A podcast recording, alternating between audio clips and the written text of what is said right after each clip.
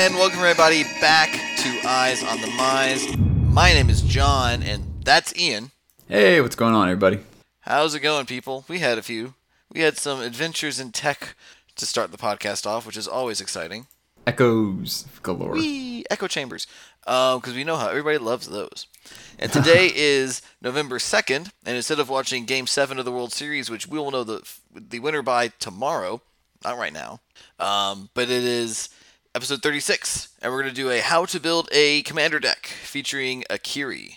Yeah, so we have the new commander decks coming out uh, next week on the 11th, and we figure just because the those decks got spoiled the last Friday, why not do it a little like a hey, take a commander from the new set, build around it because her deck doesn't quite necessarily feature, you know, that It's not like, an it's a Breya deck. Let's be let's be fair. Fair. It's com- just completely a Breya deck because Akiri is in the non-green deck, and uh, one of the things that I've been looking for forward to most with these two color commanders is trying to build specifically around them, yeah.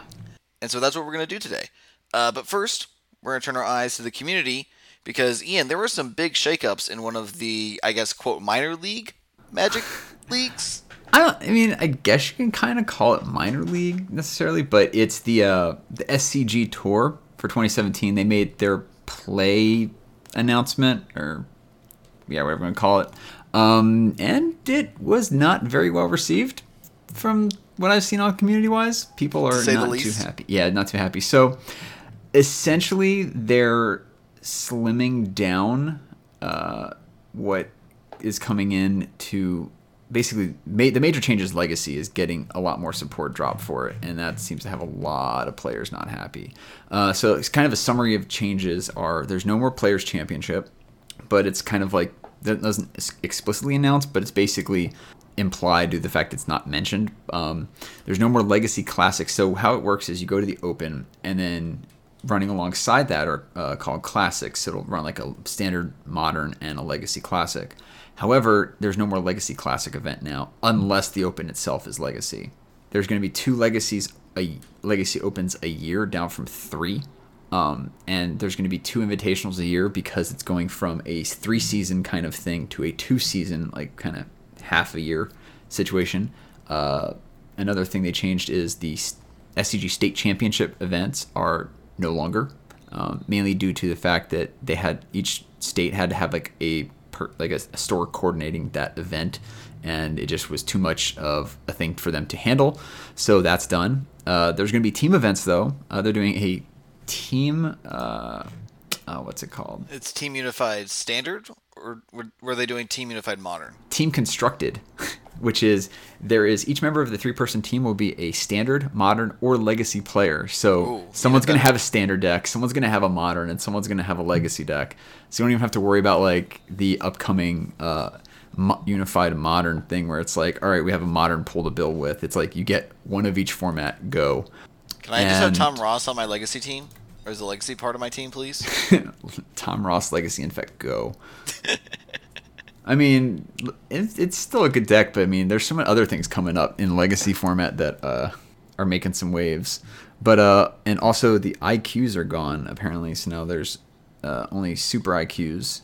Um, so that's a little less chance to get some points there for the SCG circuit. Basically, uh, and they have a kind of the points totals and stuff like that are kind of changing up now for the uh, at the conclusion of each 2017 season, the eight highest ranked players in their seasonal standings will receive, also receive the following. So, first place, they get four non foil copies of each card in the next two Standard Legal Magic the Gathering set releases, and a copy of each card in, in the next Masterpiece release series. So, they basically get like, if you're first place in the seasonal standings, you just guarantee yourself like a full play set of cards for the next two sets. And it's like, don't have to worry about buying any cards. All right. That's pretty good for a tour that's heavily focused, like exclusively focused on constructed play. Yeah, and the second place is four cop four non-foil copies of each card set. Basically, they just lose the masterpiece. Third and fourth place get two non-foil copies of each card. Fifth through eighth get one, like basically a just a set of the card, so one non-foil copy of each card in the next two sets. So a little bit of incentive there for some card stuff, but overall, um, people are kind of worried, mainly because the the initial article itself was just a little kind of blurb about like, hey, here's some things going on, and th- links to three different pages. So it wasn't very concise or really clear. You had to kind of compile all the information into one. But somebody, but part of it was that had people really kind of worried. Is there's a line, a sentence says, however, we knew that if we were unable to accomplish the latter, being improving programs and addressing issues with play offerings and adapting external changes, there was a very real possibility we would have to con- discontinue the entire SCG tour at the end of this year. Meaning, there was a chance that the SCG tour, as we know it, would have been gone in 2017, which is huge. Yeah, that's a big, big problem to have. Yeah, because this is um, they've already started paring things back over the last couple years. Because before they used to have like events all across the country, then they basically kind of like withdrew back east of the Mississippi. Like there's no more like outside the state, uh, outside of the state things, which are no longer now. There were no West Coast tournaments. Like the farthest west they went was like Dallas for SCG tournaments. So now things are kind of getting pulled back even further. I think they were saying like all the invitation, like all the, uh, the invitationals and stuff like that are going to be like in Roanoke now, so they're not going to be like rotating around. Um, I don't know. I, I unfortunately like I would love for there to be some sort of like sim like I've already I mentioned this I'm pretty sure before um, but I would love for there to be some something like the SCG tour out on the West Coast. I don't know whether CFB could run it or some other thing like uh, Cascade Games, but if the SCG tour is having some issues, like the odds of us getting a comparative style event circuit out here are not looking very good. Um, it definitely limits the amount of competitive tournament play that players can do. Also, of, of note too is they're shrinking down to ten events for the entire season. Yeah, which they used to have like seven or eight for their three season system, and now it's just ten yeah. events at, for half a year. Yeah, it's two in January, two in February, one in March, two in April, two in May, and one in June. So, well, and there's one in Jan- in December too. So basically, you don't have an SCG event. There's one in December, like this the first weekend of December, and then you don't have another SCG tour event until January 21st. Yeah. It's like so, one of those things where, you know, if there wasn't a GP, there was at least an open that you could, you know, turn on on your Twitch stream and watch. But it's kind of sad to see that SCG is not doing as well as we might think they are, and that the opens might just be a thing of the past at some point. I really hope not, because it's a great way for competitive play, you know, to actually get some competitive play out there. But it's a big change, something to be aware of. Um, I know some players were a little less than happy about it, but you know, we'll see how it goes. Yeah. It's definitely kind of sad, and I know a lot of people. I've already seen some angry comments where, because every time something happens that reduces the number of legacy tournaments, there's a bunch of legacy players that will go, "Hey, you're trying to kill legacy. Stop, please." But um, the the sad thing is, is that really it's hard to you know hold these legacy events because the car pool's dwindling still. Yeah, I mean, we don't need to get into the whole legacy argument. Legacy um, is that, not dead. It's just getting harder and harder to find competitive events for it. Yes, that is definitely the case. Um, and as for the West Coast series, I think TCG Player does occasional tournaments out in that area. I don't eh, remember. Eh, they they but, have some stuff like that, but it's nothing like as comprehensive as the SCG Tour. No, yeah, like there, there there's nobody uh, other than Wizards of the Coast who is running as organized a multi-state tournament as SCG does. So. Yeah. So here's here's the hoping for the best and that it's able to continue onward in some way, shape, form because it's a nice thing to have. Exactly. So let's go ahead and jump into our main topic where we're going to talk about, like I said, building a commander deck because sitting down and deciding I'm going to build a commander deck can be very daunting, especially for people who've maybe you've never done it before. Maybe you haven't played the format a lot. Maybe you're just sitting down and going, well, how like what should I be planning for? What should I be prepared for? And so just here are the basics of building a commander deck. It is a 100 card singleton deck. You get one commander or two if you're running partners, and 99 other cards or 98 if you have partners that can that constitute your deck. Every card in the deck must must match the color identity of your commander, and that counts the mana symbols and the mana costs and the rules texts and that's why Alesha is a red card with a black white hybrid symbol. That's why she's Mardu and not mono red or red white or red black. Yeah. Um, it is ideally meant to be played with three or more other players. Um, you and everybody starts at 40 life. There, yeah, there are we say meant to be played with three three more players. There are Well, I meant like heads- three three player pods, four player pods, and so on. Well, yeah, I meant like, but there are some heads up commander formats that are out there, but we're going to be specifically focusing on kind of play mechanics regarding hey, you're going to sit down with three other buddies and have a four person table of playing some commander. Yeah, because heads up commander, while it can be interesting, there is already French or duel commander that you can look to. Um, I have played my commander decks heads up, um, but turn one Sol Ring is really good. Um, so But I mean, if you're if you're playing one on one singleton, might as well just play Canadian Highlander at that point. That would be my pre- that would be my, my recommendation. Yeah. But in Commander, there you can basically build whatever you want. If there is an idea for a deck that you have that you have enough single cards to build, you can go for it. Um, for example, I would not recommend a Gremlin Tribal deck as of yet because we just don't have enough Gremlins. Yeah. So like one of the one of the things you really need to focus on when you're looking at this is it's 100 cards. It's not like you're building a standard or a modern or a legacy deck where it's like, okay, uh, I'm gonna go build like I'll just use Infect for example. I'm just gonna go build Infect and I need four of these, four of these, three of these, two of these, four of these, four of these. It's no, I need one card and just pick a h- 90, 99 cards because you're gonna pick your commander based around like what you want your deck to do. Exactly. Um, there are two main camps for how you build commander decks. One of the camps, which is the one that I personally disagree with, but I understand why people do, is where you pick the commander for their colors.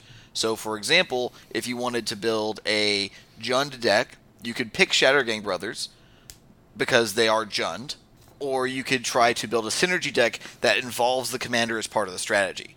Um, and in this deck tech, in this kind of deck building, we're going to lean more towards the latter, which is how I like to play commander because you have this card available to you at any point in the game. Sure, it costs more each time, but why not take advantage of it and use your commander to help dictate what cards you're putting into the deck? Yeah, because that kind of thing can help build excellent, excellent synergy. Which, when it comes to playing 100 cards, you might not see your one of in like three or four games.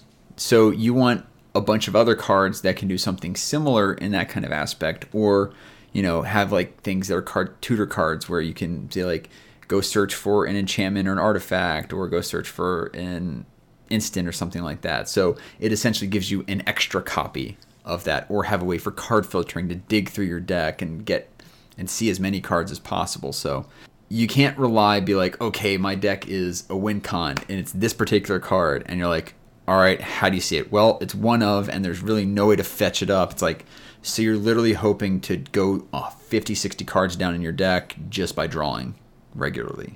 Sure. Yeah, there's a reason why Demonic Tutor is a very popular card in black commander decks.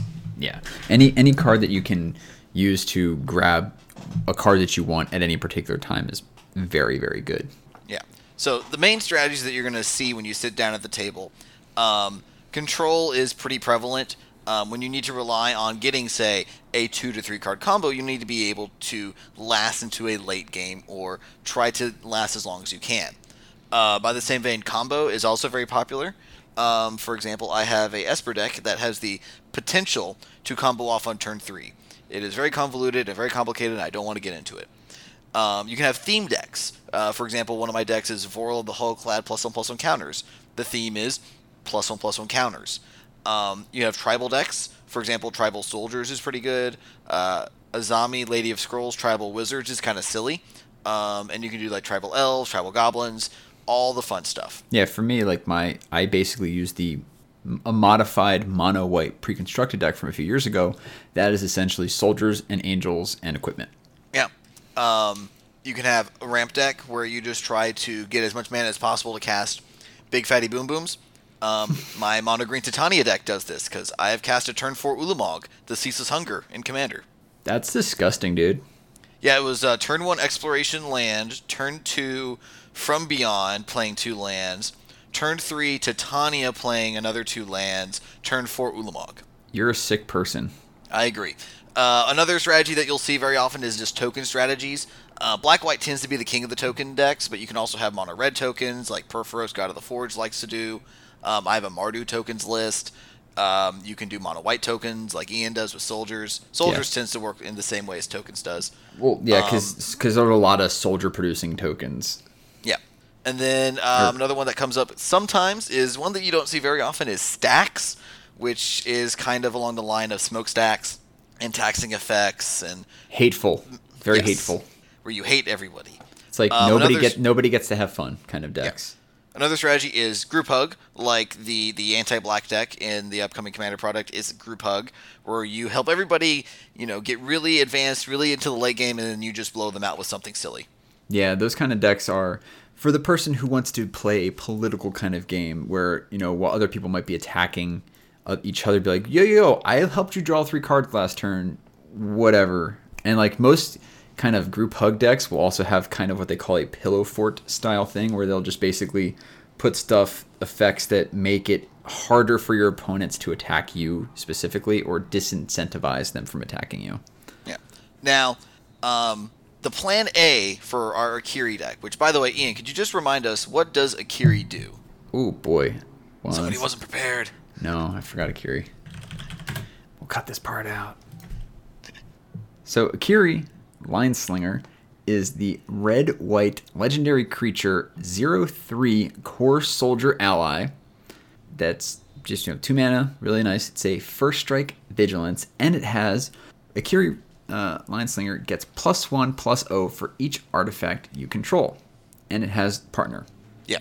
Now, We're going uh, to be when ignoring, was- we're going to be ignoring partner in this case. We're building a red white deck specifically with one commander, even though we have the potential with her to pair her up with one of the many myriad of 100 plus combos of the other partner commanders. There is a conversation that we could have about whether we want to have Bruse Tarl, who is two red white, three three. When he comes into play or attacks, you give a creature double strike and lifelink. Whether you want him as the partner or in the 99, there is a conversation you can have there. Um, but we're going to focus on Akiri being the commander. So yes, we're going to be looking with this one specifically at her kind of cranial plating esque template or wording of getting plus one plus O for each artifact you control. Yeah. So the plan A for our deck is what's called Voltron. Um, for those of you who don't know, Voltron is an old 80s anime with a bunch of different robots assembling together to form Voltron to defeat evil. Uh, for See- Western, au- See also Mighty Morphin Power Rangers with the Dragon Zords. that's exactly where I was going. Thank you for reading my mind, Ian. Um, Gotcha, man. And why we want to do that is because in Commander, if you are dealt 21 damage from a single player's commander, you're out. Now- it's just another way for the games to end quicker because milling out 100 cards is rough. Similarly, trying to get through 40 life of four different people is rough. So 21 commander damage is our plan A. Now, something to note though, with on this point, we mentioned it last week when we were talking about the other commanders. The partner commanders, when you if you do decide to play them, they count as separate commander damage. You have to track it for each partner commander. Yes. Um, so if you wanted to try that route, I would recommend um, maybe having one. If you if your plan is to win with commander damage, pick one to be your commander damage play, or commander, and the other one is going to be your support. Yeah. That's my advice there. Now, plan A doesn't always work. So our plan B is going to be what else does red white like to do?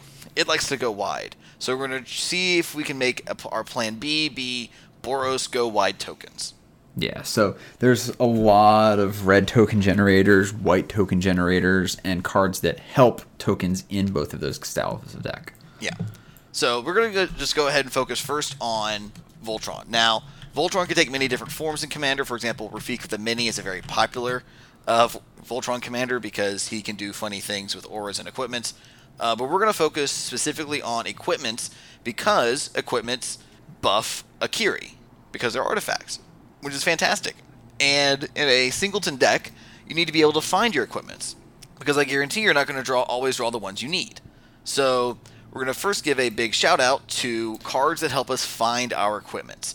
And we really can't start this list anywhere else but Stoneforge Mystic. Yeah, Stoneforge is the card you go to of, hey, I'm playing a deck that's focused on equipment. You're going to play a Stoneforge. Yes. Now, she is a one in a white, one two Kor artificer. That she reads when it enters when she enters the battlefield, you may search your library for an equipment card, reveal it, put it into your hand, and then shuffle your library. She has an additional text of one in a white, tap, you may put an equipment card from your hand onto the battlefield. This can do some ridiculously stupid things. yes. Turn three Batterskull, for instance. which is good in Legacy. It's a a little less good in Commander, but it's still a- great. It's a it's a five mana artifact equipment that has living weapon, and, which is a weird thing from back in uh, the New Phyrexia. New Phyrexia set, which reads when enter when this equipment enters a battlefield, create a zero zero black germ creature token, then attach this to it. So without the equipment, the germ will die, but it basically will become a four four vigilant lifelink black germ creature. Yes. And then On Batterskull has other three. text, like it equips for five. You can pay three mana to put it into your hand, which is totally text it doesn't need. But Well, I mean, if you if it's on a creature and the creature's getting targeted to die, you can just put it back in your hand, put it back on the battlefield the next turn, and have a four four. yes, I'm just saying that it, it, it doesn't need that text really. But sure, It's just stupidly broken and powerful it is card. it is incredibly powerful. But Stoneforge Mystic helps enable cards like that to really show a thing. Like there are other ones that are really expensive, like Argentum Armor. Like that's a really high mana cost artifact. If you get your Stoneforge Mystic down, you can just start popping equipment that you draw onto the battlefield for two mana, and Yeah. sit, and then equip it because a lot of the times its equipment costs are going to be very expensive as well. Yeah. Uh, another card that finds equipment is Steelshaper's Gift. It is the most efficient card to help you find your equipment because it's a single white mana for a sorcery. Search your library for an equipment card and put it into your hand, then shuffle. Yeah, and then we recently got another one Thank you, Shadows of Innistrad. Yeah, called Open the Armory, which uh, is a one in a white. So it's kind of like Stoneforge Mystic's mana cost is a sorcery. Search your library for an aura or equipment card, reveal it, and put it in your hand. Then shuffle your library. So you're not getting the creature on a stick and the extra cool little, you know, incentive that Stoneforge gives you of popping on the battlefield, but it's the same mana cost and it gives you the same exact effect of putting it directly into your hand, which is primo in this kind of deck.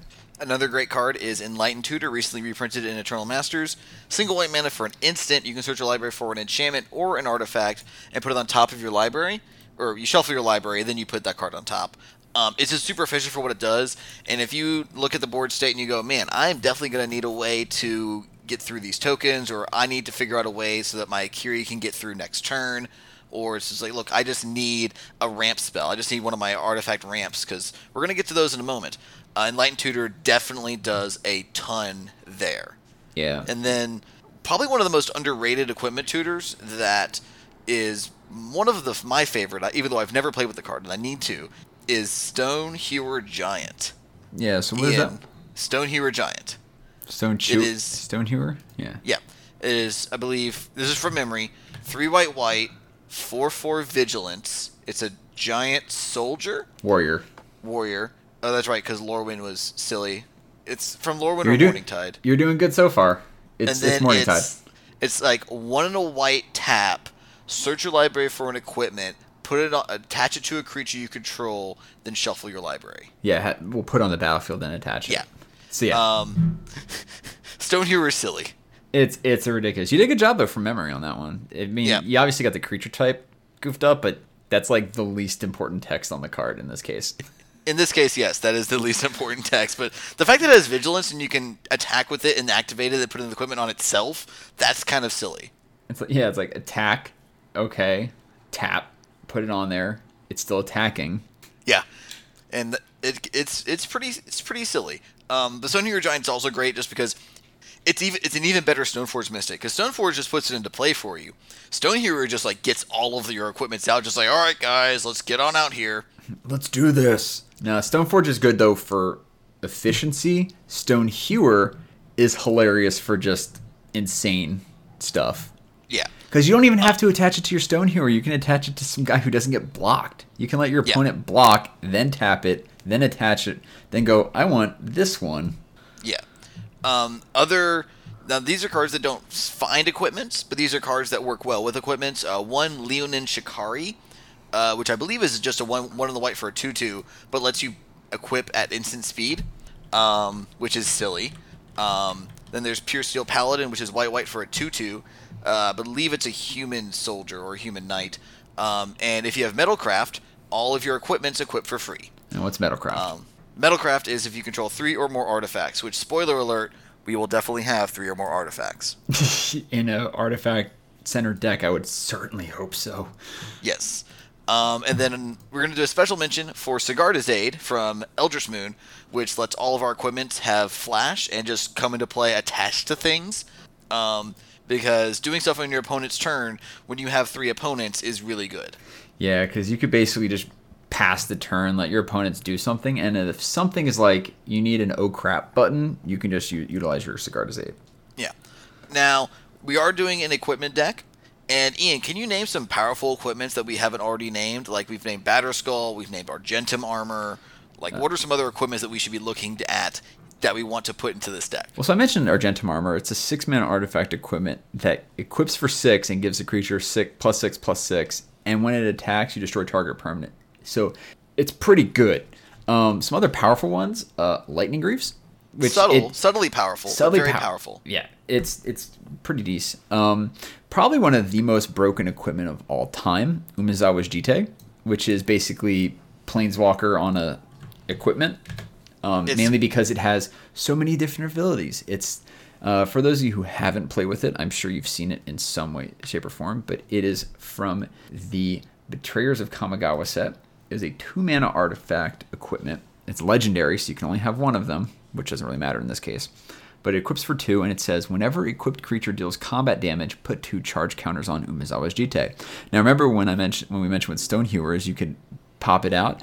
Somebody could be one of your creatures could be unblocked, and you could go, okay, I'm gonna tutor up Umezawa's Jitte, attach it to that creature, and then guarantee yourself the two charge counters. So where those charge Ian, counters? real quick, Jitte does not say combat damage to players. It just says combat damage. Oh right, yeah. Oh god, It's even better than that. I forgot how broken it was. Oh my god. Everyone forgets. Yeah, everyone, just, forgets. everyone just assumes it's combat damage to a player because that's what you, those words usually follow that. Um, so anyway, charge counters. You remove one charge counter from Umezawa's Jitte, and you can pick one of these options. Equipped creature gets plus two, plus two until end of turn. So it's not really going to help you in that kind of case where it's like deals damage and then you get the counters. Unless you have double strike, then it'll hit for the plus two, plus two on that second one. Um, or target creature gets minus one, minus one until end of turn. You can really wreak some havoc on combat math there. Or you gain two life. which is pretty solid. Yeah, it's it's definitely not bad, but that's one of the more broken ones. Um, another honorable one is good old SoFI, Sword of Fire and Ice. Yep, we've got all the swords, and they are all good in Commander. Um, Oh, we should, al- we should also mention that we are John has a assembled a list that's assembled but not finished. He'll be putting it down uh, in the notes if you would like to follow along. Yes. Now, if, for those of you who decide to follow along off of the show notes, um, you'll notice that there are no swords in the list. Um, that's because I'm going to give my own opinion. This is my opinion, no one else's, about the swords of X and Y in Commander. Because yes, they are objectively powerful cards, and if you put and you would probably want to put them in an Akiri deck regardless, because Sword of Feast and Famine is great against the black decks and everything like that. Um, personally, I do not play the Swords of X and Y in any of my Commander decks. And it's not because they're not good enough. They're definitely good enough, and I definitely am playing some suboptimal cards. But I always find that when I play against the swords, I just feel dejected. That there's nothing I can do. That is just I am just going to lose to this card because I cannot interact with that creature in any meaningful way.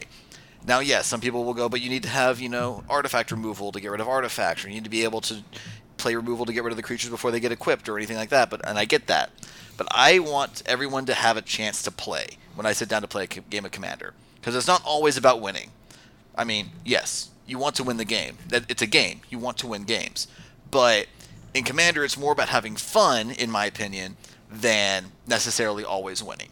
So that's why I don't play the Swords of X and Y, but I would not fault you for playing the Swords of X and Y in any of your decks. And this is one thing we like. It's a great thing you brought this up because with your deck choices, build it how you want to build it. Um, there's actually like meta games based on your play group, even um, who you're going to be playing against. So you might have an unspoken rule that you know you might not want somebody who has these ridiculous, you know, Sword of Fire and Ice that can you know, just deal damage to your friends and draw you cards and make it impossible for them to interact with your creatures because you like John you mentioned you want it to be a sporting game. You want everybody some people will have those I'm going to combo my deck can build like you mentioned your combo deck can win on turn 3. There are some people whose decks will win on turn 3.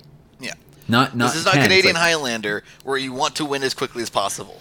Oh no, no, not even that. Like commander decks that are designed to win turn three. It's like I will have, I have, so, you have so many like tutors and combo pieces that you can no matter what your opening hand is, you're gonna win by turn five. And like Yeah. some people are like, I'm just gonna build the, like get like 50 freaking tokens out there and just be like, woo, let's do this. All right, I'll t- swing at you for three, swing at you for four, swing at you for three. Let's have some fun, kind of thing like Yeah. that. But Um, another way to put it is, as one of my friends puts it, that uh, Commander is a beer and brats format, where you sit down with a beer and a bra and you play with your friends.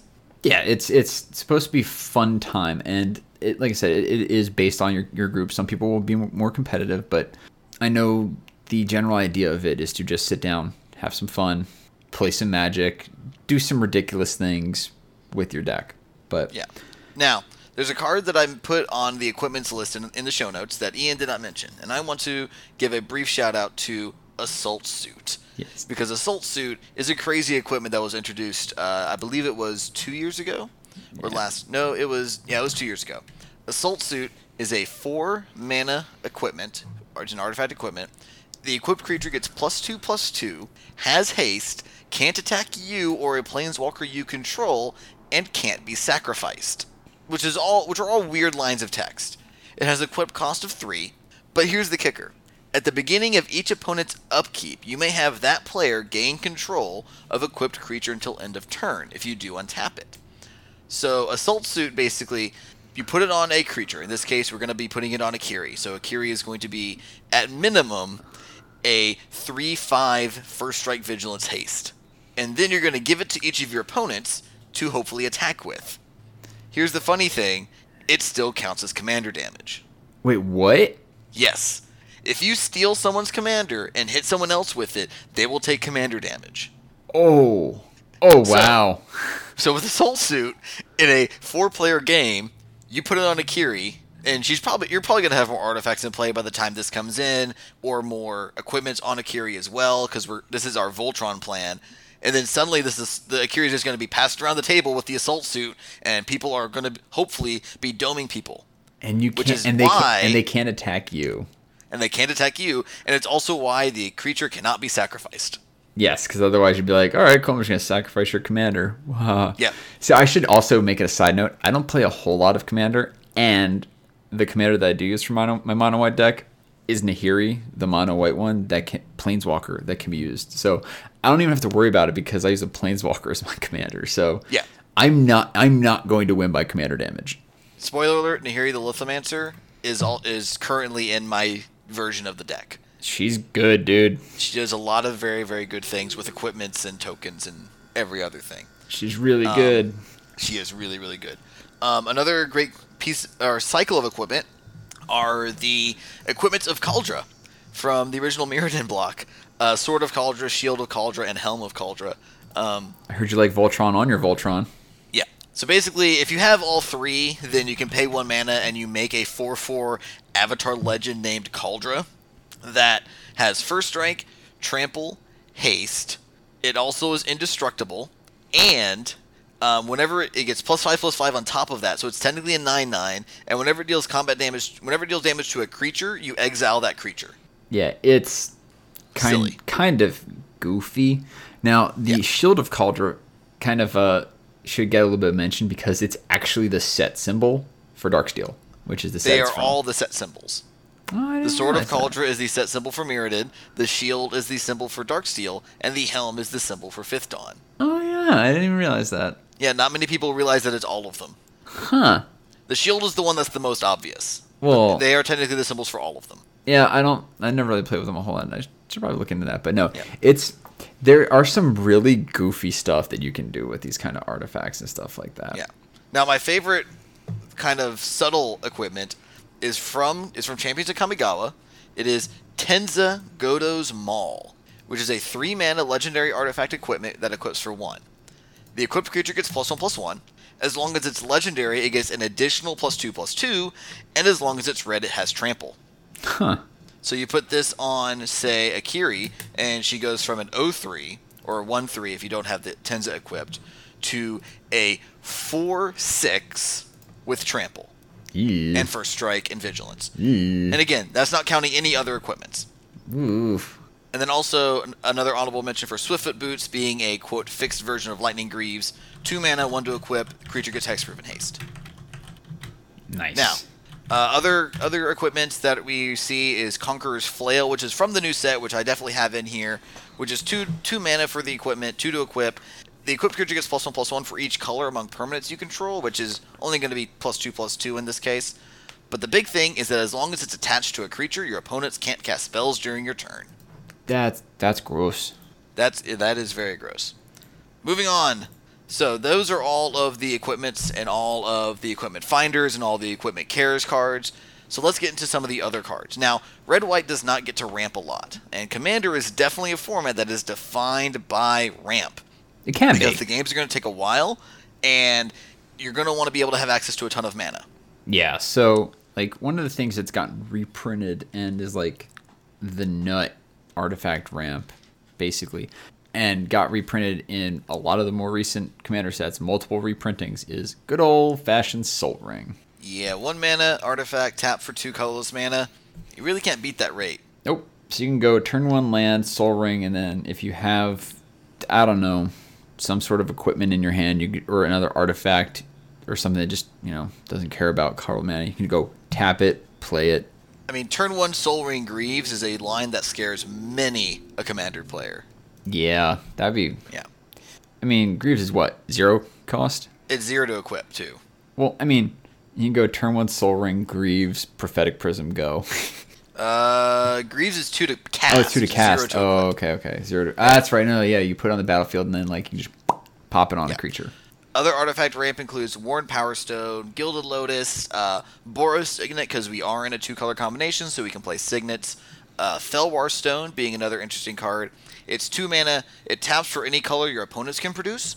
So it doesn't necessarily always have to make your colors. It's just there to help you get further ahead. Yeah. Um, now, for those who don't know, the the signet John mentioned, there are were a set of artifacts that were printed originally in the original Ravnica block, and it's a two mana artifact that you pay one mana and tap the signet. So basically, you pay one mana into the signet, and you tap the signet, and it produces the color of that signet. So in this case, it'd be red and white. So you pay one colorless into it, and you get a red and a white.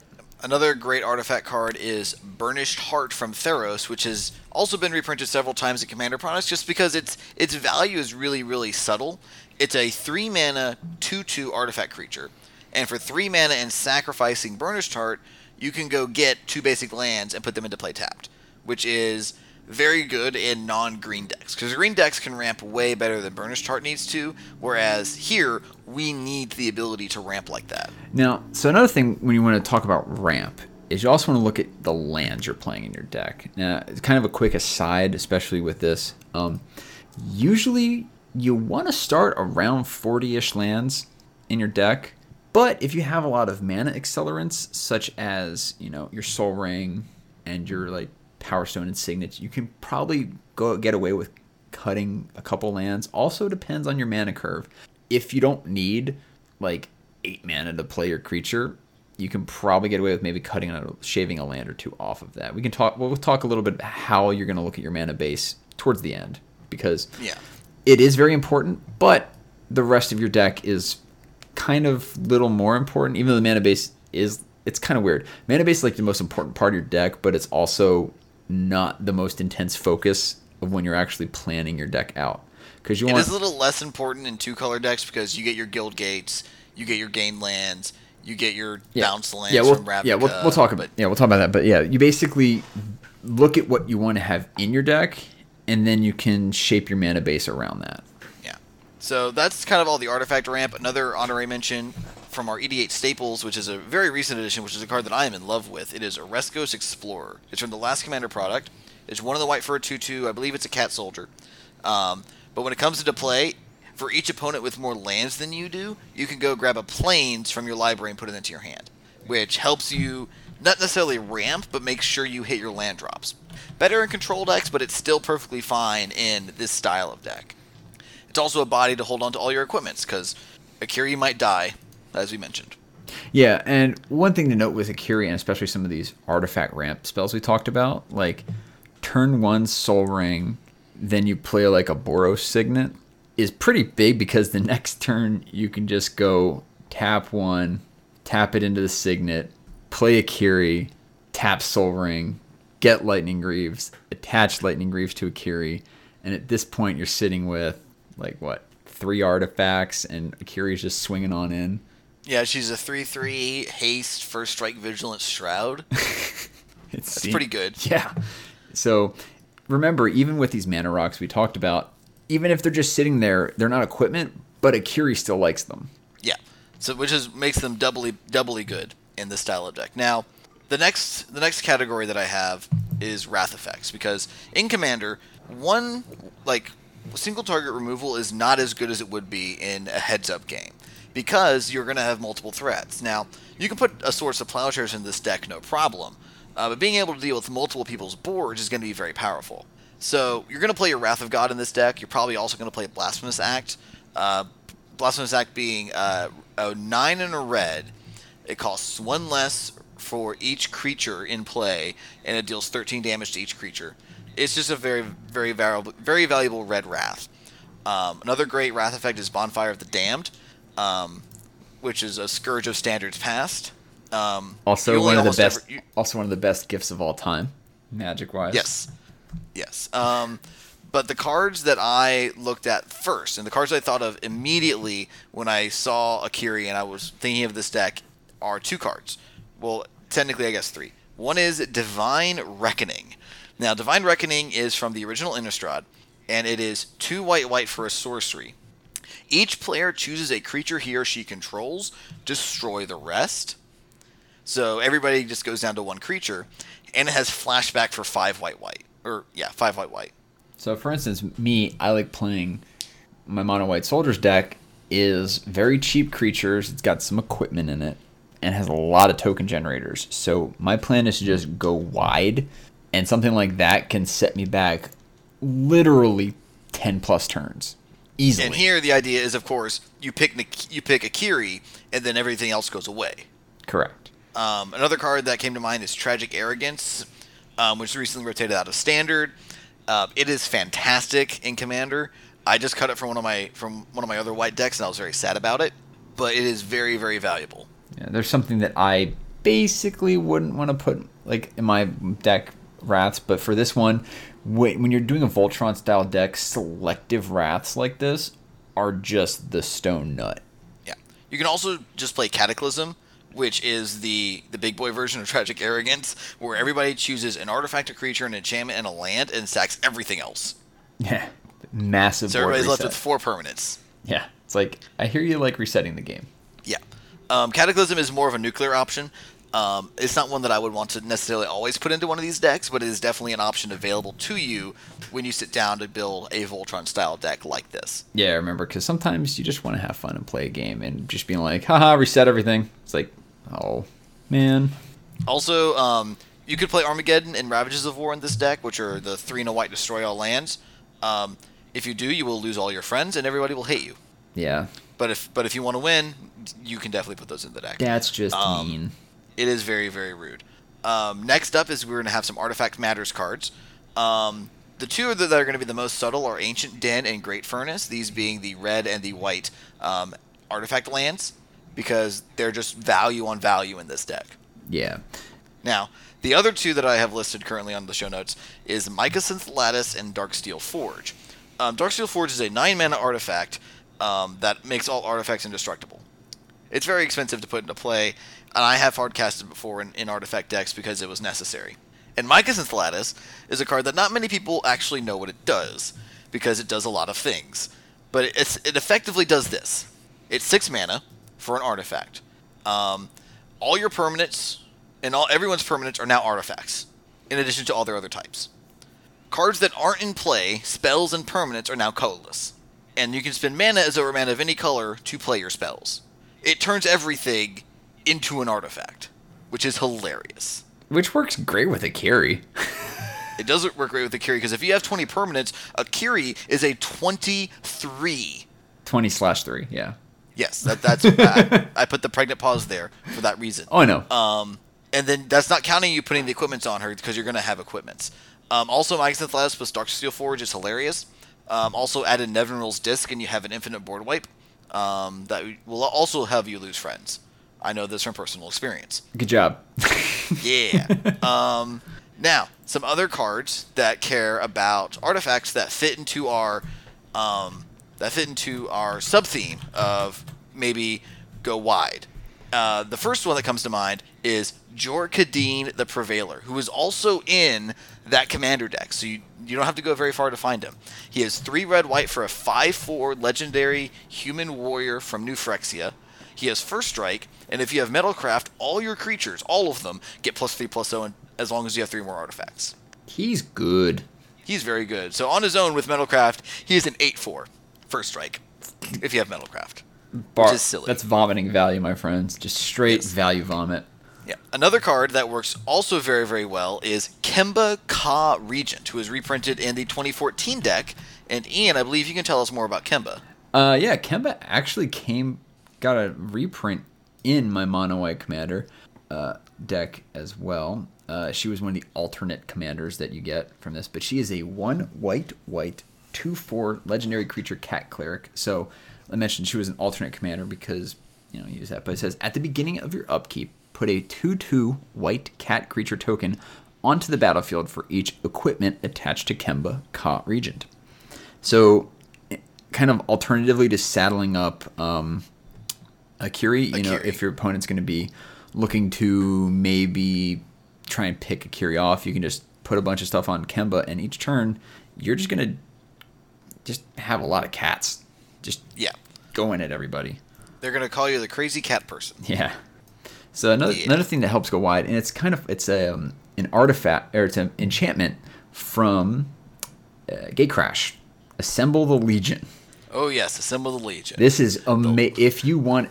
Let me tell you what. If you want go wide as your alternate win strategy in this red white deck, this is the card you want because it is a three red and a white enchantment.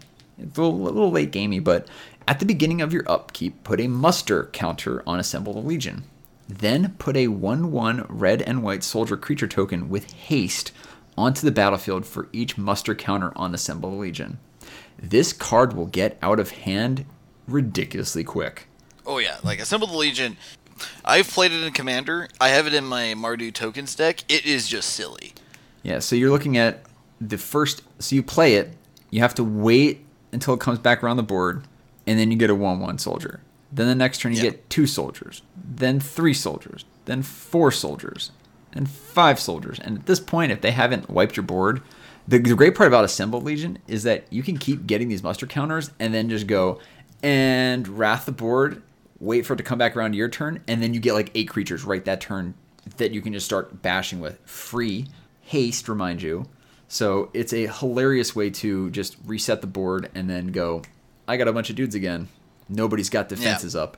Other cards that combo well with um, with Assemble the Legion are Impact Tremors from Dragons of Tarkir, one in the red enchantment. Whenever a creature comes into play under your control, deal one to each opponent, um, as well as Purphoros, God of the Forge, because of his text. Whenever a creature comes into play under your control, shock or deal two to each opponent, Now that's actually which is pretty funny. That's actually kind of an important thing that I wanted to kind of touch on briefly is the words in Commander each opponent. You'll you like John mentioned single target removal stinks. There are things you'll say target opponent. In this one, there are a lot of cards um, where each opponent is like the key phrasing, and you look at it, and you're like, that's gonna be good in Commander because that has that kind of keywording that affects everybody around you. So, like for instance, Zada's Commando was a creature that you would had um, the ally ability, but it would you have to tap that another another ally or was an ally It has cohort. cohort right my bad cohort looks for allies so you tap that and it would deal one it would ping target opponent okay it's going to deal one damage but then you have a card like thermo alchemist which just came out that when you tap it it deals one damage to each opponent so Yeah. you want to look when you're building your deck and you're prioritizing building things the each opponent keywording as opposed to target Yes. Um, one of the big offenders there is Gray Merchant of Asphodel, Gary, ha Um, gary because he's a little little silly in in multiplayer. Um, oh, other he says finishers, he says each opponent doesn't he He does. Oh. And also you gain life equal to life lost. So if you have if you just play him and you have three other opponents, they lose two and you gain six. that's nasty It is nasty. Now, um, some other finishers. Uh, Myr Battlesphere is a classic in artifact decks. He's a seven mana four seven Myr construct. He's an artifact creature when it comes into play, you get four one one colorless Myr, and then when it attacks, you can tap any you can tap X untapped Myr to give it plus X plus O and deal X to the defending player. Good old battle ball. Yep. Uh, another one that is being reprinted as well in, in, these decks, which is a great reprint by the way, is Hellkite Tyrant, which is a mythic from Gatecrash. It's four red red for a six five flample, flying trample. Uh, when it deals combat damage to a player, you gain control of all artifacts that player controls. And then at the beginning of your upkeep, if you have 20 or more artifacts, you win the game. Oh, wow. Um, so he's almost always guaranteed to hit someone. You take all their artifacts, and everybody's running like Sol Ring, Power Stone, Signets, or whatever. So you just take all their good artifact ramp. And then, like, if you just land like a Mycosynth Lattice, you just win the game on the spot almost. Jeez. I didn't even think of that darn Mycosynth Lattice, man. Yeah, Mycosynth Lattice does a lot of work in this style of deck. Um, now, some staples. What are some of the cards that you're building a commander deck and you're building a red white commander deck that you just want to put into your deck? Solemn Simulacrum is also great because it helps ramps you, it helps gets further into your deck. He's just a very, very solid dude. Also, Artifact buffs Akiri, which is great. Um, Chaos Warp, two in a red, instant. Um, you choose a permanent and you choose target permanent that its owner shuffles it into its library, then reveals the top card of their library. If it's a permanent, they put it into play. It's a great way for red decks especially mono red decks, but even so in in a red white deck to deal with problem permanents that you just can't deal with any other way. Uh, Return to Dust, two white white instant. Um, exile target enchantment or artifact, and if you cast it during your main phase, you can exile an additional target artifact or enchantment. Just very, very good value card in this style of deck, just to get rid of problems like a Ghostly Prison or something along those lines. Yeah. Uh, Champion's Helm, three mana for an artifact. It's an equipment and it gives the creature plus two plus two. And if it's legendary, the creature has hexproof, which is very good in commander strategies. Yeah, and it just got an awesome, gorgeous reprint in the uh, Kaladesh uh, Inventions. Kaladesh Inventions, yes. Yes, it did. Um, Skullclamp is also always great in equipment decks. It's also great in tokens decks because you can clamp your tokens to to draw more cards. Also, it's one mana equipment, equips for one. Creature gets plus one, minus one, and whenever the equipped creature dies, you draw two cards. Work, That's pretty valuable. Works great with Assemble the Legion because you're just going to keep getting them anyway. Exactly. Pay one mana. Uh, Luminarch. Guaranteed pay oh, one mana, get two cards? Sure. yeah. Sure. Uh, Luminarch Ascension is another card that you don't hear a lot about outside of Commander. It's one in a white for an enchantment. Um, at the beginning of each opponent's end step, if you took no damage, put a count, put a quest counter on Luminarch Ascension.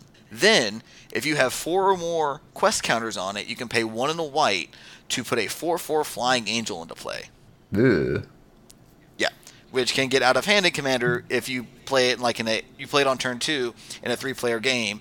If nobody hits you in that turn cycle, has already got three counters on it.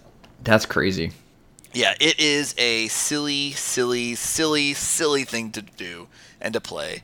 Um, now, I don't know if there are any other cards you want to get to before I talk about the Kaladesh cards that I wanted to open your eyes to to put into this deck. No, I don't really have anything else for this. Um, like I said, just talk about some Kaladesh cards here. So one, Angel of Invention. Um, Angel of Invention being the three white white two one angel at Mythic with flying, vigilance, and lifelink. It has Fabricate two, and other creatures get plus one plus one. If you choose to make the servos, well, you added two more artifacts to buff your Akiri. Akiri's already getting another plus one plus one off of the Angel, which is great. Um, Angel Invention is a pretty solid value card just to just straight up put into the deck. It's just very very good. Um, the card that inspired me to add Divine Reckoning is Cataclysmic Gearhulk because five mana artifact creature four five that when it comes into play you Cataclysm is very good, especially if you just keep the Gearhulk and Akiri it still means that Akiri is going to get through because it's an artifact that does the thing that you care about. Um, another one is that I'm putting in this deck only because I think it's cute is Master Trinketeer. Uh, because mobilization, which is an enchantment that for four mana you can make soldiers, works really well with Akiri when you're making artifact creatures. Yeah. Which does silly things. Um, and then the la- another card that I wanted to look at was if you were if you were interested in going the artifact route for more like artifact tokens, like you want to put more servo tokens or Myr tokens. Uh, Chief of the Foundry is great because it's colorless, it buffs all your artifact creatures, and it also counts for Akiri. Um, and then Foundry Inspector are three mana three two that all your artifacts cost one less. Um, also, you know, if you're able to cast, you know, free Skullclamps or free Sol Rings, or you know, cheaper other other artifacts, you can just do some silly, silly things and make people very, very, very unhappy. Oh yeah, it's like anytime you can get cost reduction, it's cost reduction is good no matter what kind of you know what kind of format you're playing. Yeah, So- it's just it's a lot of fun. So one thing I mentioned earlier, we kind of get to now, is your mana base. Now, when you're looking, like we mentioned, two mana, two uh, two color mana bases are fine, but we also kind of we're like looking at like how you want to build. If you want to build any other kind of you know uh, deck, based three color, four color with these new commander decks, five color if you should be so crazy enough to use Progenitus or Child of Alara or any of the other crazy five color de- cards that people use as commanders. Their card there's some a, a website called manabasecrafter.com. Very unoriginal name, but you can pick your like you can browse by your colors and pick like for instance too. I can pick Boros commanders here. So I click both colors on the main page and it gives me every single eligible commander in those colors. Um, remember Archangel Avacyn counts as both. Yes, double face cards count as both sides. yeah, so for instance, so I don't just put Avacyn. Yeah, far I just wanted to put Iroas God of Victory and like just pick that, and it'll give me 400 matches for red and white lands, and it's everything from dual lands to the shock lands to the check lands, which are uh, from Innistrad or other ones where it's like it looks for a mountain or a plains in this case. Um, it, it gives you stuff like creatures that produce mana, planeswalkers that produce mana, spells that produce mana. So it's anything you can want to get things, and you can winnow it down, look by cost, and it's a really good way. I used it to help craft my mana base for my uh, Highlander deck, which is essentially the same kind of thing because it's a singleton deck. So you're gonna you're gonna want to want one of each card. Um, obviously, the the mana base in this really isn't too expensive in terms of individual cards because red white doesn't have a lot of like the most expensive land is the plateau, which is the red white dual land, and that will run you for a decent copy, an actual copy, like 50, 60 bucks if it's beat up. Yeah, and you don't need you don't need Arid Mesa in this deck. No, so yeah, you don't even. worry about yeah, you don't Mesa. even need fetch lands in this deck. Um, there. Speaking of fetch lands, though, there are, I guess you can go value options for fetch lands, like the ones from uh, Mirage. There's Yep, stuff the like Mirage tap fetches. yeah, so the amount Mirage like slow fetches basically enter the battlefield tapped, and then it'll untap on your next upkeep, and then you can do the tap sacrifice, but you don't have to pay a life like our typical fetch lands do. You just instead of paying one life, you just have to wait an extra turn for it. So in something like Commander, it's actually a very decent budget option because you're not like you don't necessarily need to you know dump stuff out on the board quickly. You're not trying to beat your opponents as quickly as possible. You have those times to, you know, take an extra turn or two to, uh, you know, grab your lands and stuff like that. yeah. So And I mean, in this in this deck, by the way, I'm thinking we're running 36 lands, yeah. maybe maybe 35. So um, I want to actually mention another website. So we're, we're talking about this, and John picked out a Akiri because he wanted to build it. But say you want to go in and you want to build a different deck, and you just want to just see the myriad of commanders out there. Say you have a legendary creature that you absolutely love, and like I want to build a deck around this. What do I even need to put in here? What kind of cards? Because you're not going to know like the craziest little card that might be in some set like Tempest that would actually be really good in your deck. Um, it's called EDHREC, so it's uh, basically EDH recommendations, and they have a massive database of monocolor, two color, three color, four color, tribal lookups. You can enter in card name and look up it as a commander or a card in your deck or view an average deck for this. So I pulled up Akiri, for instance, and I'm viewing her as the commander.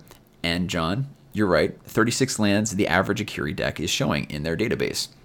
So Yeah. it's showing 24 artifacts, 18 creatures, 10 instants, 6 sorceries, 3 enchantments, and 1 planeswalker, basically, as the breakdown of this. They have 22 decks in their database. People can, you know, submit their deck and it'll add it to the database. It pulls from other websites and stuff like that.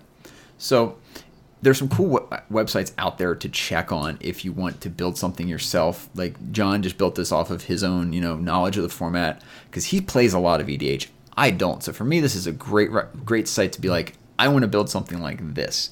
I also looked at this site when I was building my uh, Highlander deck too. It's not kind of, you know, it's kind of weird for that, but it, it gives you some idea as to what kind of cards are out there in your color combination that you might not be used to or might find a hidden gem or something like that. Like for instance, I would have never known about a Dispeller's Capsule, which you know destroy target artifact or enchantment. It's a one mana artifact, which is great. So you can put it on the board, blow it up.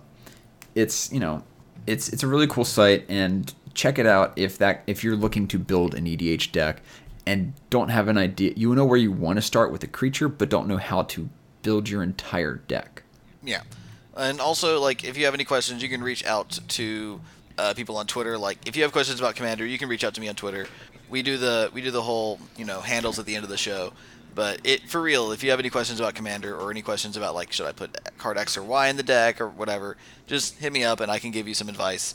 It will be heavily dependent on what your playgroup likes to play with because I can certainly tell you that more competitive playgroups will be a little bit less forgiving when it comes to things like, oh, yeah, totally play Mycosynth Lattice in your non-competitive deck. Yeah, and we or in your competitive deck because that's that'll go over well. Yeah, we would be absolutely remiss to not mention some amazing podcasts out there if you know you want to start looking into EDH more of playing like the Command Zone. Yeah. The guys there, like, if you're looking to go hardcore into, I just want to start learning EDH, and this sounds great. This is a, this set's a great place to start. It's going to give you a lot of cool cards to work with. But go check out the Command Zone. These guys are there great too. Josh and, yeah. Josh and Jimmy, Jimmy and, Jimmy and Josh are just awesome guys. Yeah, they are fantastic. Um, I could not recommend them highly enough. So yeah. So as far as EDH decks go, like I mean, this is this looks like a pretty fun little deck if you like artifacts and you know like John said, it gives you that option of you know if you want to build that giant big old Voltron and just let me put like a couple equipments on this guy and swing for like thirty, or you can go wide. You have the option to go wide in this deck too. Yeah, um, I prefer I like Boros a lot. Um, I know that there are people who will say Boros is the worst color combination commander, and you're probably right, but I think people woefully underestimate the power that a red white planes a red white uh, commander deck can have.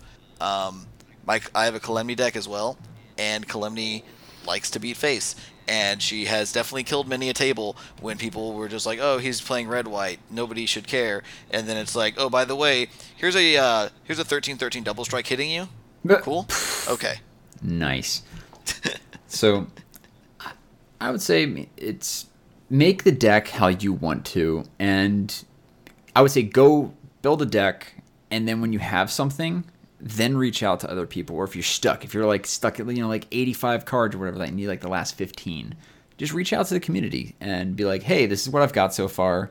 What am I missing? And there's bound to be people who will be jumping and chomping at the bit to be like, hey, why don't you try this card? So yeah, Commander's a lot of fun. Uh, it does heavily depend on your play group make sure you know what your play group does and does not like. For example, most play groups don't like Armageddons. Most playgroups, like I don't like swords. Um, some people are just like, look, we want to kill, we want to win as quickly as possible. If you're okay with that, then that's the place for you to be. Yeah. In any case, I think that just about does it for us, though. Yeah, I think it does. All right. So uh, this weekend, I believe, is GP Dallas. Uh, yes, it is. Yeah, modern. It's gonna be modern. It's gonna be sweet. I might be watching that. Um, I may be going to a PPTQ on Saturday. We'll find out. I actually this weekend um, streaming for a lot of it is uh, a fellow Magic streamer, uh, Cam, or at Ilian yes. TV. He's doing his yearly pickle challenge to raise money for medicines. Doctors Without Borders. Yeah, Medicine Sans Frontiers. Uh, yes, Doctors Without Borders, sending doctors to places where there are sick children. Yep. Uh, he's raising money doing, I think, I know the MTA girls were on early, or at least Megan was on earlier from MTA. Yeah, they, they, they, were both on earlier today. Um, he finished up his first day streaming a few hours ago. Um, he's streaming today. He's streaming Thursday. Um, he's also then he's going to be streaming for as long as people will want him to, starting on Friday. And uh, Ian and I are both scheduled to go on. So if you want to see us on on Cam stream, which is at Ilian TV, I or I'll put a link in the show notes below um, donate for Doctors Without Borders. Yeah, because will, it's a good cause. And I will be uh, on on Saturday at 6 p.m. Pacific through basically 8 p.m. Pacific, so a two-hour time block. And I know John, you're on Sunday. I am on Sunday late. I will update the times as needed because I do not remember the times off the top of my head. yeah. So and I am on late. Needless to say. And also for those of you who made it to this far in the podcast, please, please do hit us up. Uh, we are looking to do a mailbag episode next week. Uh, we're going to be firing off a lot of tweets asking Yes. for your questions. So please help us out. Send us some already without us having to beg, but we'll beg anyway. Please. Anyways, Ian, where can people find you? So you can you can ping me on Twitter at DixonIJ. That's D I X O N I J. Or you can find me on Twitch at twitch.tv slash Dix. Might stream? I don't know. But I'll definitely be on camp stream this weekend. Um, but yeah, just ping us, ping me, and then ping John on his uh, social media here. and he'll give you in a second uh, with questions you might have regarding anything magic related that you might want to ask us, or even other than that. Doesn't really matter. So John, what about you? Where can they find you? You guys can find me on Twitter at jwiley129. I'm also on Twitch by the same handle, but again, I have I don't have a streaming set up, so streaming is not happening as of yet. Uh, if you guys want to reach the podcast directly, you can do so at Eyes on the Mize on Twitter, or if you want to have a more personal question, you can send us an email at eyesonthemize at gmail.com. Thank you guys so much for tuning in. Please give us your feedback. Please give us your cues, and we'll talk to you all next time.